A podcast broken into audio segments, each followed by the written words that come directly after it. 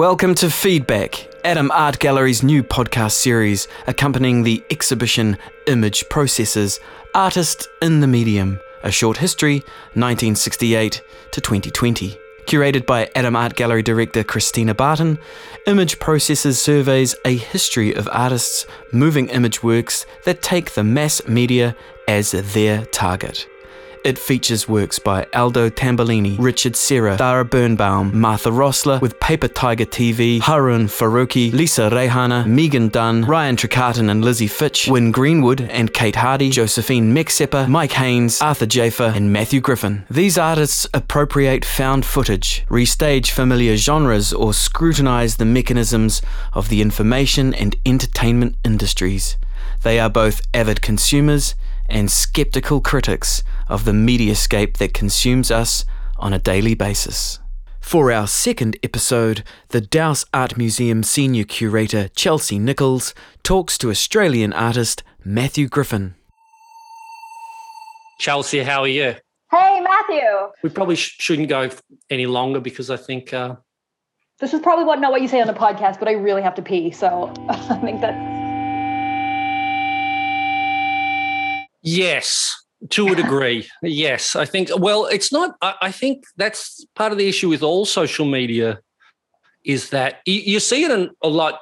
Say, um, young fitness model kind of guys and girls that you can clearly trace the if you go through back through someone's account you see the bit where they realize oh wow if i you know nobody's interested in my pictures of eggs but as soon as i'm in a bikini or i'm flexing my abs in the gym everything goes up and that that must be quite seductive you know um, but i think that this in this um, the new post-pandemic world that's been a sweet move for middle-aged dudes to go hang on i can get a little bit of this traction for just throwing out you know, peppering my poetry feeds with a, a, few conspiracy theories as well. So it's all about getting them likes, I guess. All them likes. So I'm interested in how your art practice sits on that divide as well. You know, I'm thinking about looking at your work within the gallery setting versus look, watching it on Instagram.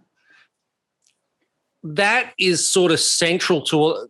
First of all, I, I make a lot of different things as well, and so I'm, I don't know how many I, I, know I sent you through some video stuff. I don't know whether you saw any of that. Yeah. Um, but uh, but before that, I would make a lot of different things as well. So I've always been interested in in how to work outside the gallery setting and just where art takes like how art can actually function in the world and what is a what is art like where does something um, shift from just being a thing that somebody does and and becomes a piece of art and and I guess I've always felt that that's a decision uh, that society makes outside of the artists in a way. So, uh, and that you, there's a strange, a, a, lot of the times now, even through teaching art, you, you get this sense that just because it's in the gallery, it becomes art rather than it's in the gallery because it is art. Like we've decided that. Um, and so, and so, for example, in the past, I used uh, I did projects where I would uh, sell things on eBay or did newsletters where I'd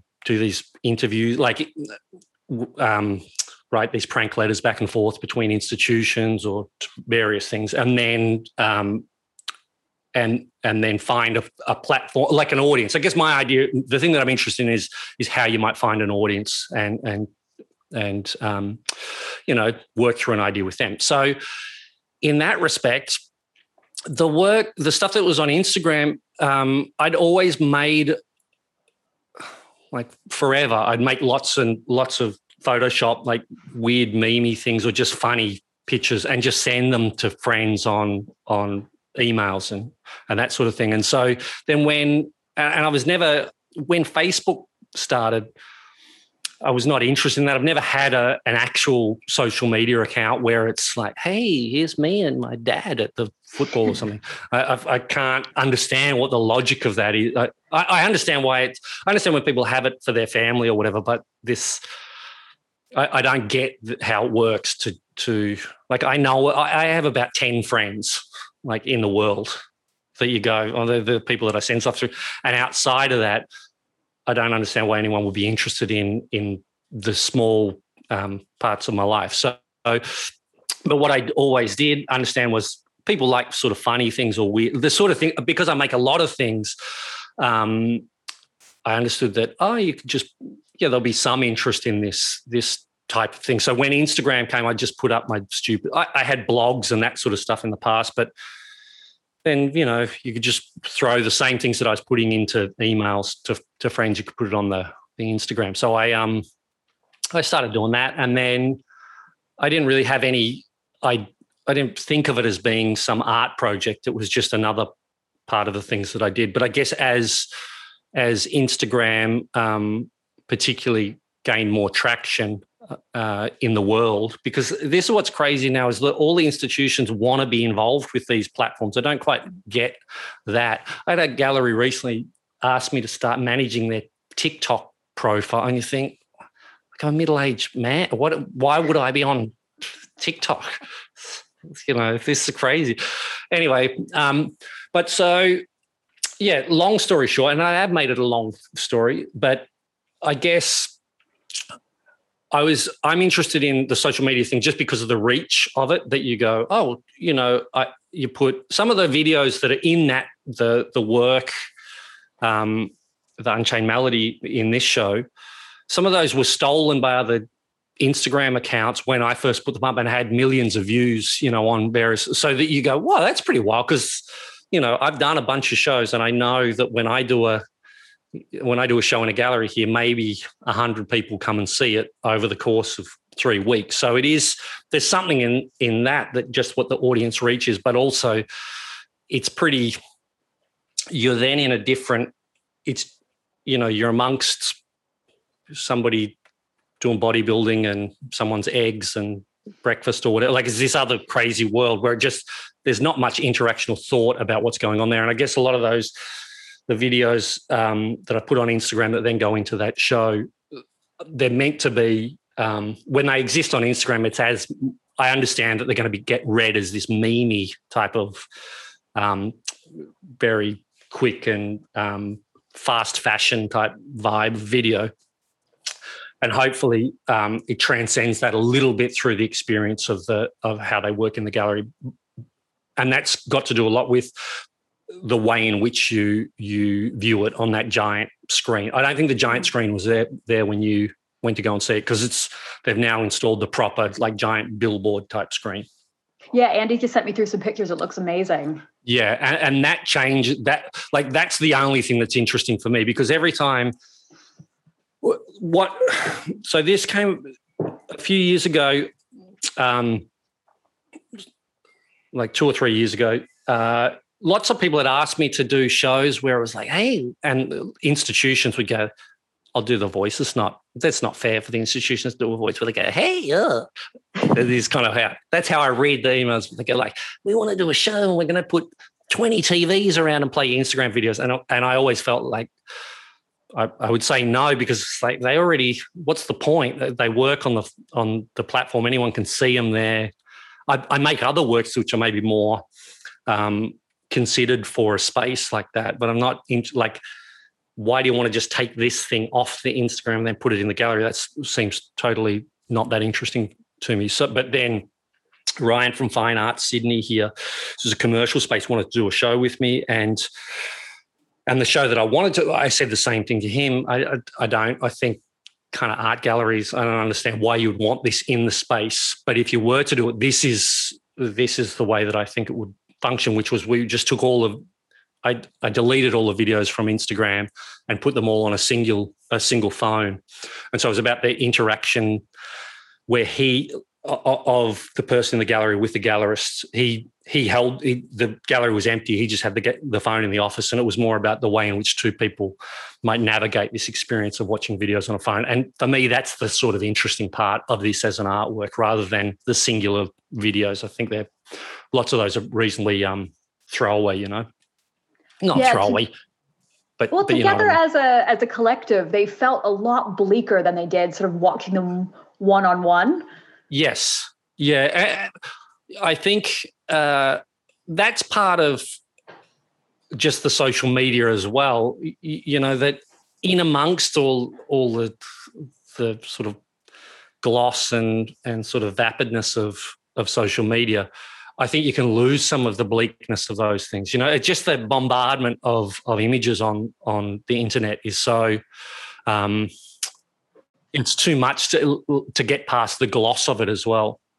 Yeah, you know, so. I'm someone who quite enjoys getting weird on Instagram, but somehow watching your work just made me really aware of sort of this thunderstorm of garbage that I'd been yeah. showering in recently. Well, well, what's what's strange with that as well, in terms of the how the social media stuff works, is a while ago I'd been trying to do this project for another work where um, I I got in contact in Brazil, and I remembered it from when I was in Brazil. There was this movement where, not movement, but there was guys that would they were bodybuilders, but they would inject themselves with this oil. It's called synthol, and and so they end up it, it makes fake muscles, but not not um like steroid muscles, but big. Like the Michelin Man or something. It's a weird, strange um, yeah, they're not. They don't look like real muscles. It looks like a cartoon version of a person. Um, and so it's, I guess it's sort of a body dysmorphia thing, but it also, and I think that's interesting because it fits in then with, you know, um, the way in which the beauty industry works and all of that stuff. It's kind of this strange thing where it's okay to get collagen injections in your lips, but these weird guys with their big arm. I think I thought it was quite interesting as this strange um, take on masculinity or something on the body, and you know, being sort of making yourself uh, who you who you want to be. That's not the way to put it, but you know what I mean. Like a just a, it seemed to be a a, a particular thing.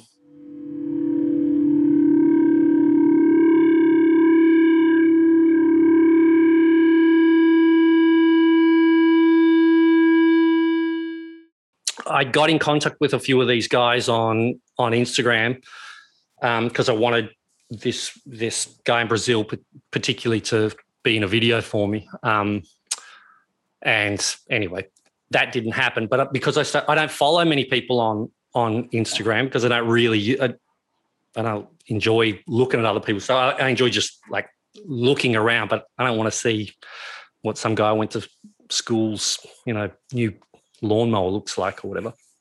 Anyway, but because of that, it it tweaked out my algorithm quite a lot. And so then I get a, a bunch of that of these guys.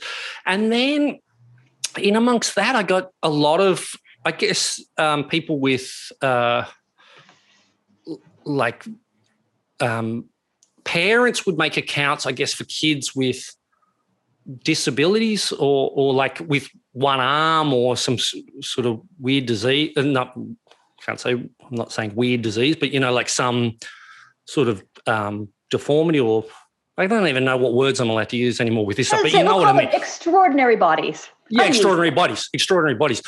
But what is what was um, strange in that is that how the algorithm, I guess, works is that when I first you, you're clicking on, you're not sure in that little square what you're looking on. So these things are coming out, and then it just more and more.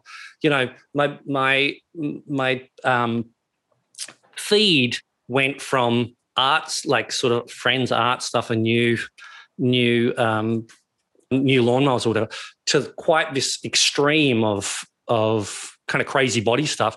At first, I was thinking, why the this is crazy that parents are making these accounts for for these kids, and then but it was all about normalizing fantastic bodies or whatever you said. I think a, a better way to describe it, but what was crazy in that is just how yeah how quickly that stuff shifts mm. that you then realize oh you're just getting shown exactly the sort of things that you're interested in and you think it's this big version of the internet or the world but it's it's so minuscule and so small then the algorithm takes you to such crazy places as well yeah but it doesn't what's strange is that if you feel like that, but it's it's such a weird scratch. Like you've really got to go deep.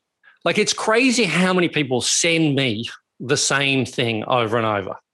Right. And you go like, okay, it's like this is crazy. Now my brother-in-law is sending me this thing, which is three years. You know, like why? What do you think? What do you think with this thing? You know, very rarely do people send you some crazy thing that you haven't already seen because that's why with YouTube and things like that, and I know that you like to deep dive in the in all the internet, so you probably are getting crazy things, crazier things than my brother-in-law. But on the YouTube and all those things, if you if you are searching something and you you set it to I always set it to just the latest thing as well, so that you see what some guy who's talking about this like you really do get someone that's only had three views on their weird thing that they're you know they're fixing a pipe out the backyard or something. That stuff is genuinely strange and and weird. The rest of it's pretty it's quite quite um bland these days a lot of it i find so, in the way that you tend to engage with the content you find online, do you really kind of surf the algorithm? You just sort of let it take you where it's going to take you, or do you go hunting for particular kinds of things? Uh, I get hunting for particular kinds of things, uh, things that I come across just in, I guess, because I've got a lot of varied, varied interests anyway. If you just if you if you go if you don't just go to the front page and look at stuff, and also you look at various different um, countries' versions of things. Because that's the thing that I realized when I was in Brazil. When you're searching for stuff in Brazil in Portuguese, it's a completely different thing, obviously, than what you get here. And so that you can, you know, oftentimes you put stuff, you go through Google Translate as well. Like I translate the things that I'm interested in. This isn't necessarily for the stuff in in in the show. Um, but just generally, like if, if you're trying to get a little bit deeper on stuff, or, or just get a fresh, a, a different take on stuff, that's how I would, that's how I look for things. But mind you, I, I mean, I'm not. I don't know how interested. Like, I'm way. I've become more interested in just. um I'm trying to get off the internet. It's bo- It's it's annoying me these days. You know, it's depressing. It's depressing. All of it. Don't you think, or not? Uh, yeah, I think so too. And I think actually standing in that show um, and looking at your work in kind of this short history of artists engaging with that kind of medium, it really, really struck me sort of how how bleak it all felt. Yeah. It really did. Yeah. I, I just think that was pretty pretty funny.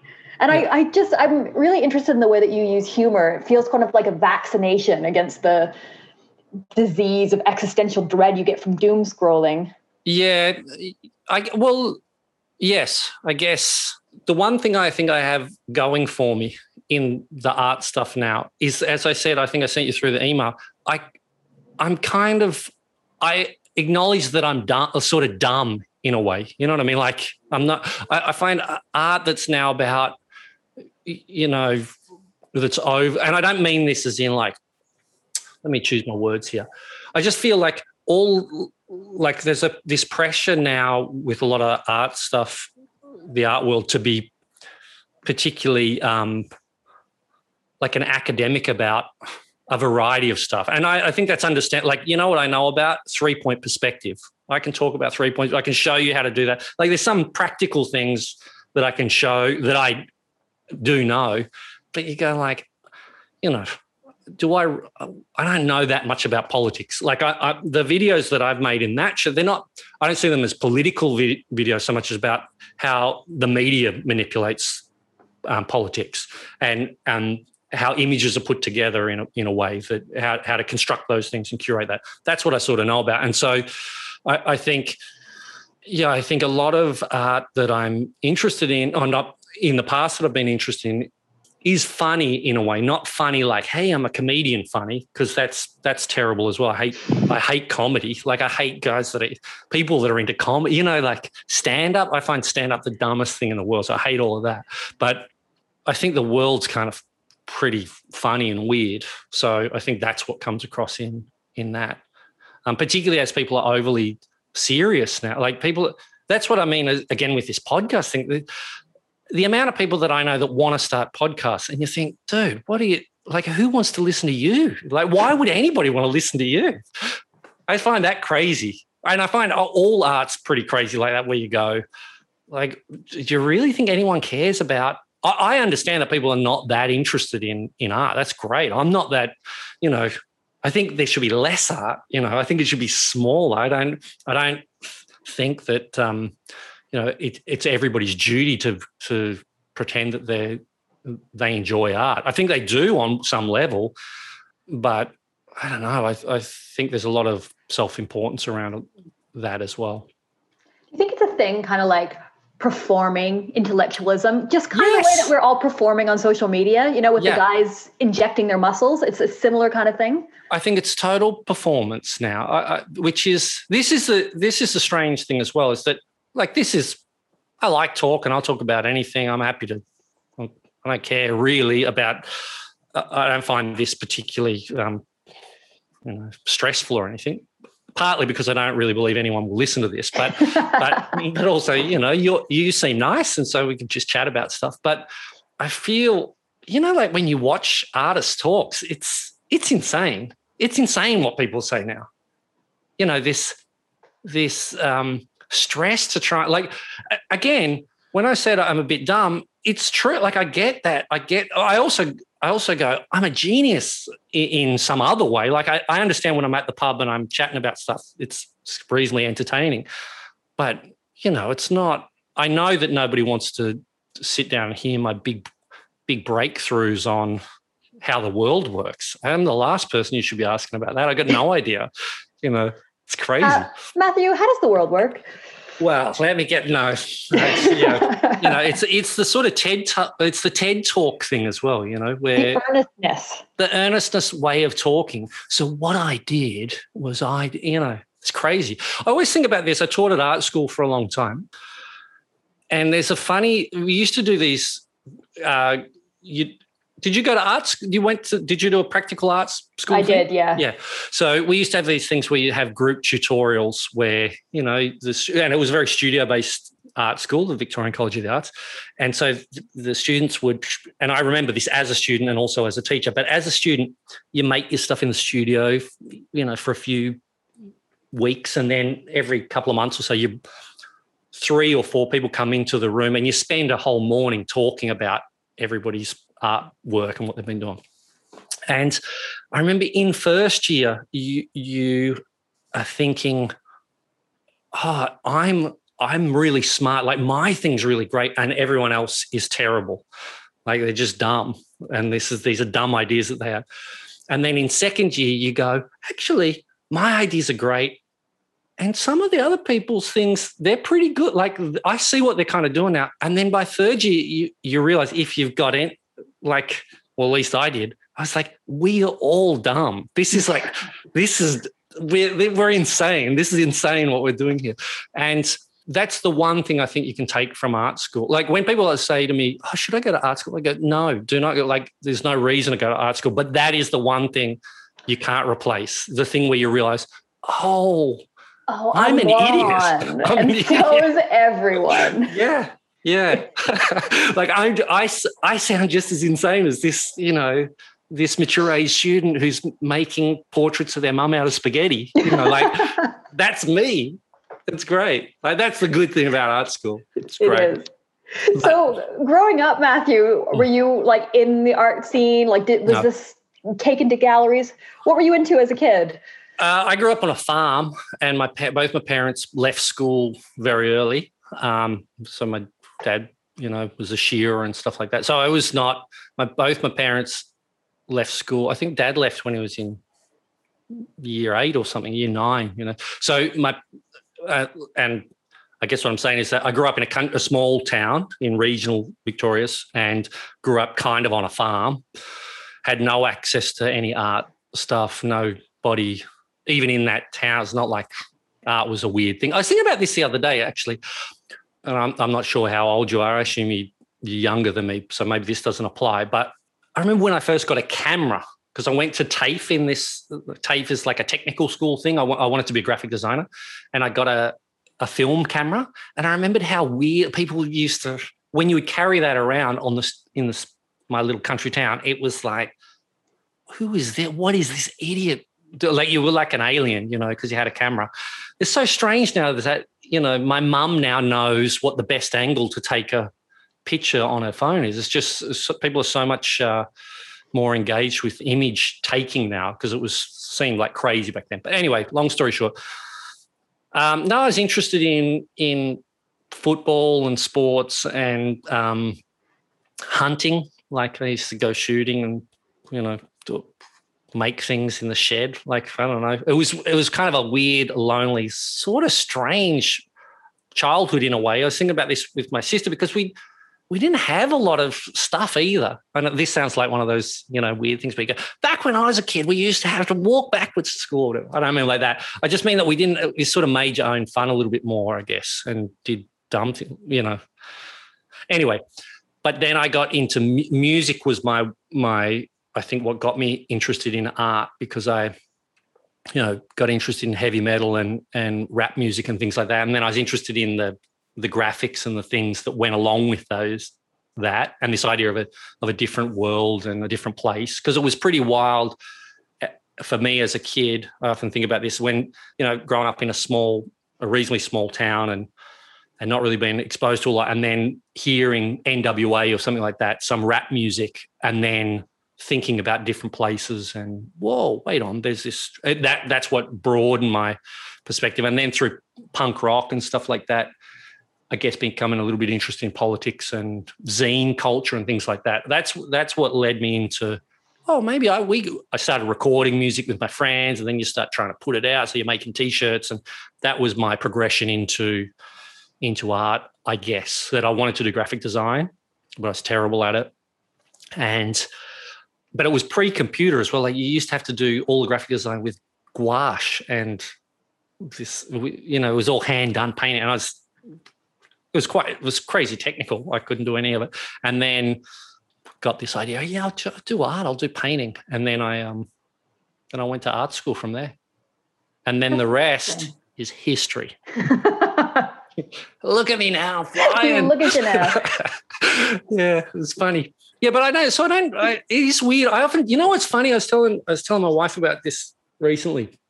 I loved football. I was quite small, as like as a late developer. I'm, I'm pretty tall now, but I grew about a foot. I went to school early. They put me in, you know, there's a cutoff date when you go, you can go like when you're four or five or six, I guess you can start school. And I went in uh, like right, I was uh, born in first of June. So I guess the, the, the date was such that anyway, whatever. I went to school when I was young so that, you know, when I graduated, I was still 17. Most of my mates were 18, that sort of thing.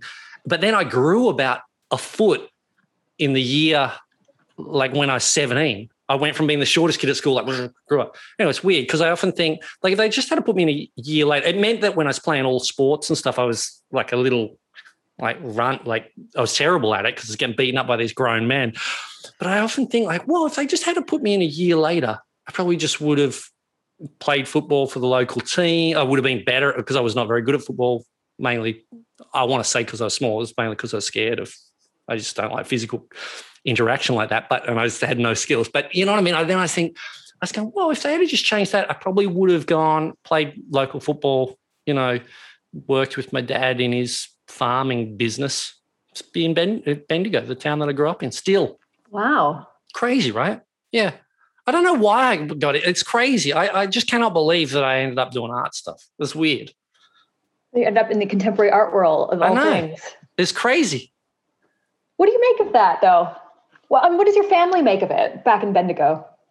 I think, you know, my it's funny as well in this that my sister had some, you know, like dramas when she was a little bit older than me, and she was a real, she was quite a gifted student, and then had a slight hiccup during the end of year uh, you know, the final tests and stuff at high school, and getting into college was, you know, a problem because she didn't get the marks to be a doctor and all this stuff. And she was, you know, it was a big drama in our little family. Since then, just an update for everyone. She's doing very well. Is very, you know, she went on and life's been great since then. But at that point, I think because of that, then when I had to go through to pick my um my wanted to go to art school, my parents were like, well, yeah, just do whatever. They didn't want me to do it, but then they were like, yeah, just do whatever you want. But what's funny, I was thinking about this the other day because my dad was a, a, shearer when he was younger, which always quite fascinated me. Um, and he used to shear sheep, his sheep, you know, um, just for his own thing every year. But uh, I had this idea when I was at art school. I was like, and I was, you know, like it was a bit of a mind melt for him because they're kind of religious as well. And then I'd wear, I was into punk rock, so I pierced my ear, and then I was wear you know army pants and be all like a bad boy, but I was really not a bad boy at all. Um, but then when I went to art school, one Christmas I came home and I asked my dad. I, was, I said, "Oh, Dad, um, I want to do this this artwork where I will." this is crazy. Where I'll dress up as a sheep and have you shear me.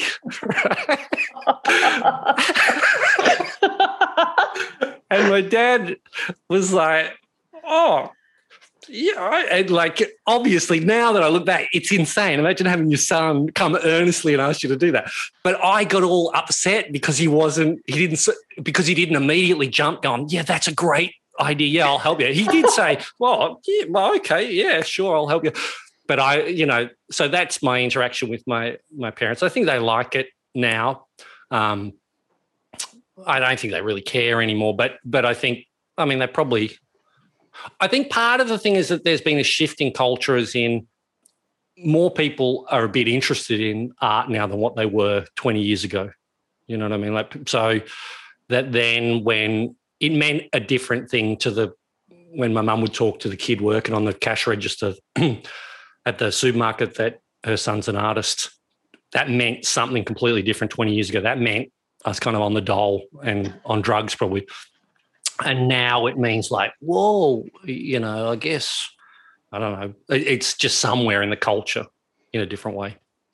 I was really struck in looking at the show at the Adam Art Gallery at Image Processors, um, the way the curator Tina Barton had taken your work and sort of written backwards this history of uh, video and media art. You know, this trajectory from Richard Serra to Arthur Jafa and you know Martha Rosler and Dara Birnbaum, and here you are at the center of that. Yes, that's how I always expected it. That's every show. every time I work with a curator, that's how I think they're going to frame frame my work. And so this was. Uh, like, what a treat when that actually happens. well, yes. I mean, um, yeah, that's quite, that is um, flattering in a, in a way, in where you go like, wow, that's kind of, you, you obviously don't expect that. So uh, you don't think of the work like that as well. In a way, I mean, I, I, I do think of the trajectory of, of uh, video art and media art, but you don't really think of the the things that I like bumble around. It, it's crazy to go in a way where you go. All of those videos there happened during the lockdown, where I just you know bang them out on the computer as as a way to kind of keep track of what was going on. You don't really see.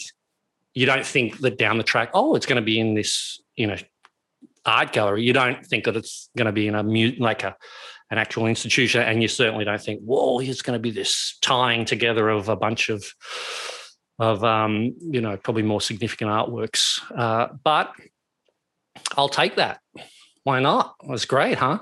I mean, the show is really, really strong. It's a really good, and your work does feel like it centers it. And I thought I think, you were going to say your work is the strongest. That would have been great. Like, I, I, gotta, I gotta play it a little cool, Matthew. No, no, but this was I. I was going through the thing of, oh, how do I be humble with that? and I'll go, yeah, okay, thanks. Yeah. yeah. but it really, it really kind of struck me with your work being kind of front and center in that show that the curator Tina, who is herself, you know, kind of a an intimidatingly smart intellectual type, has then become the algorithm in this space. Ah, yeah, that that is that's a good that's a good uh, nickname for her, the algorithm. I'll go see if I can get it to catch yeah, on in yeah. Wellington. Well, uh, I, here comes the algorithm. Yeah, here comes the algorithm. A t-shirt. This would be good. To, where's a t-shirt during thing? I mean, I I think um, that's a that's a yeah that is a great uh, way to look at it, isn't it? I guess that's the in a way that's what the curator kind of is. Uh, the institutional algorithm right there. Uh, I I do. I mean, I think, and I haven't seen the show. I've obviously seen um, I'm familiar with a lot of the works that I'm seeing them before, but I'm not seeing it in altogether like this. But I do.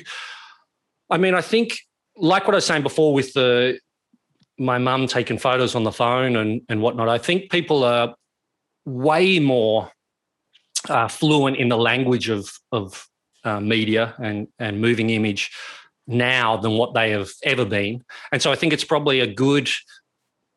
I think the setup of obviously my work plays on a certain type of um, visual language that everybody's pretty like a lot of people are fluent with because of the uh, Instagram and and whatnot. And so I think that that's that's a really smart way to to get people invested in in some of the works which are maybe a, a little less entertaining and maybe a little bit more um, uh, critical or thoughtful about uh, uh, media in general.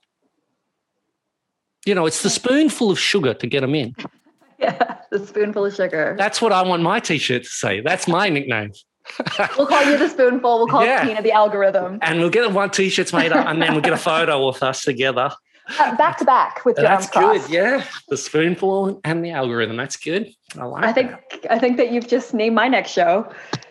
I was really curious about the name of your work, Unchained Malady, mm. only because I have a very particular association with that title, which is ridiculous. It's, and I wanted to know. Before- I know your your your. Well, I'm hoping that your um your association with it is that scene in Ghosts. I, I wish it was. That's what that I was would, hoping you. That would, would be like the sexy pottery yes. scene in Ghost would be much yeah. cooler. But instead of the Righteous Brothers, there yeah. was an episode of Home Improvement that I loved yeah. in the '90s called Unchained Malady, and right. Tim the Toolman Taylor got one of those letters that if you don't forward it on to 20 people, you get bad luck, and then all yes. sorts of maladies happened. But it made me laugh out loud when I saw yeah. the title of that of your yeah. work because yes. I was like, oh, that is internet culture before the internet. Yeah. yeah, very good. Look, my this is what's what um, I don't like about the internet in a way these days. Well, I'm not not what I don't like, but it grieves me somewhat. Is that I used to particularly like doing puns and making jokes and da da da. But as soon as you do anything now, someone goes just like types it in. I said, I said, uh, you know, like you go, oh, we'll always have parrots or something, right? Instead of parrots.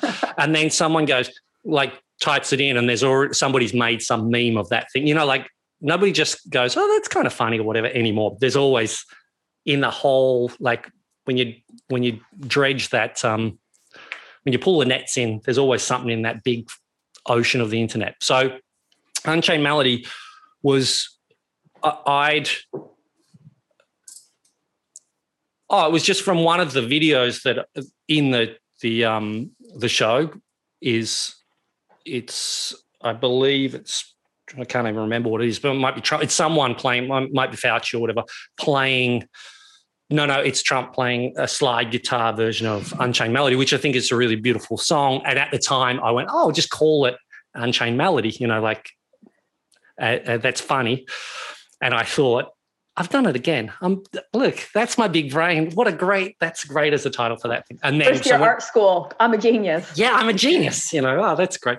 And um, and then I think when it when it came to then the title of the show, it's yeah, it's it's I guess partly um, all those works came together because they were this way of tracking this lockdown really or this the spewing out of information this thing going out of control which was really obvious right from the start that they were underplaying it for me in that I'd been teaching at university and that that gig didn't come through because I guess a lot of the Chinese students um, well all student international students weren't coming back and so it was clear right at the start well this is a bigger deal than what is getting put out and so yeah, this idea of the unchained malady, like like this out of control, it's kind of poetic. It gets people in. People love that. Oh, again, poetry. Poetry. Yeah, it's the two things coming back together. Yeah, but I was aware. I wasn't aware it was um um it was home improvement. I did then when I was looking up something when I was looking it up, I guess googling just the show or whatever something came up and I, I, saw that some episode of something was named. It, there had some other reference in it, and I was thinking, oh well, that's just life, isn't it? I mean, look, but it's, big, it's a genius title. I and, only know it because I had a slight Jonathan Taylor Thomas obsession through the 90s. Wow. and look, you you what good good company as well. Tim Tim the Toolman Taylor. I mean, oh, look at that. I told you I was going to bring all the intellectual references here. Yeah, good. Yeah. See, Tina looks at your work and she sees, you know, Arthur Jafa and Richard Serra. I see it, and I see Tim the Toolman Taylor.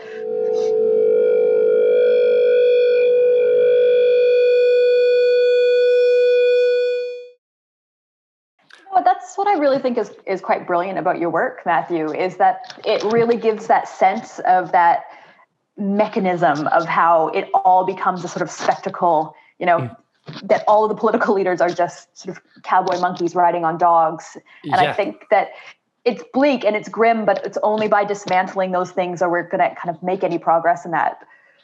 So what you're saying is that I am making a difference. That's what I want. I you are making a difference. Well, thank you very much. Yeah. well, thank you. I mean, I'm that's I'm look, I'm flattered. I'm flattered that you think that.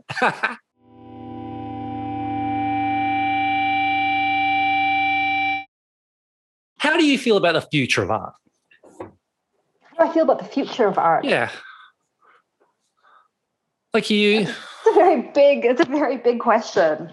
Yeah, well, I think I generally feel relatively optimistic because I see so many things in this world becoming, I suppose, automated and sort of, uh, I don't want to say victimized by the algorithm, but and I think people's creativity, people's weirdness, the thing that kind of artists bring is the one thing that's very hard to tamp down. It's sort of like mold. It will find a way of growing anyway and growing in a direction that you can't contain it. So I'm not so caught up with the idea of art as it is like it has to live in an art gallery or it has to look a particular way or it has to be sort of paintings of horses. Mm. But so I'm feeling relatively optimistic because I'm I think it's impossible to dampen humans' weirdness even in the face of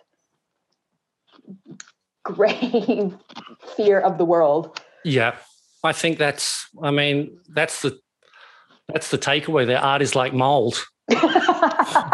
Right. Okay. Well, lovely to chat to you. Thank hey, you for your time. To chat to you. Thank you so much. I really, really enjoyed your work, but I also really enjoyed just talking to you, Matthew. Great. Well, you know, we'll see you again once this blows up. Once this gets to the top of the Spotify list or whatever top it is. the Spotify list. This and they beg us to come back. Podcast. They beg us back. Okay. See you, Chelsea. see you. Thanks Bye. so much.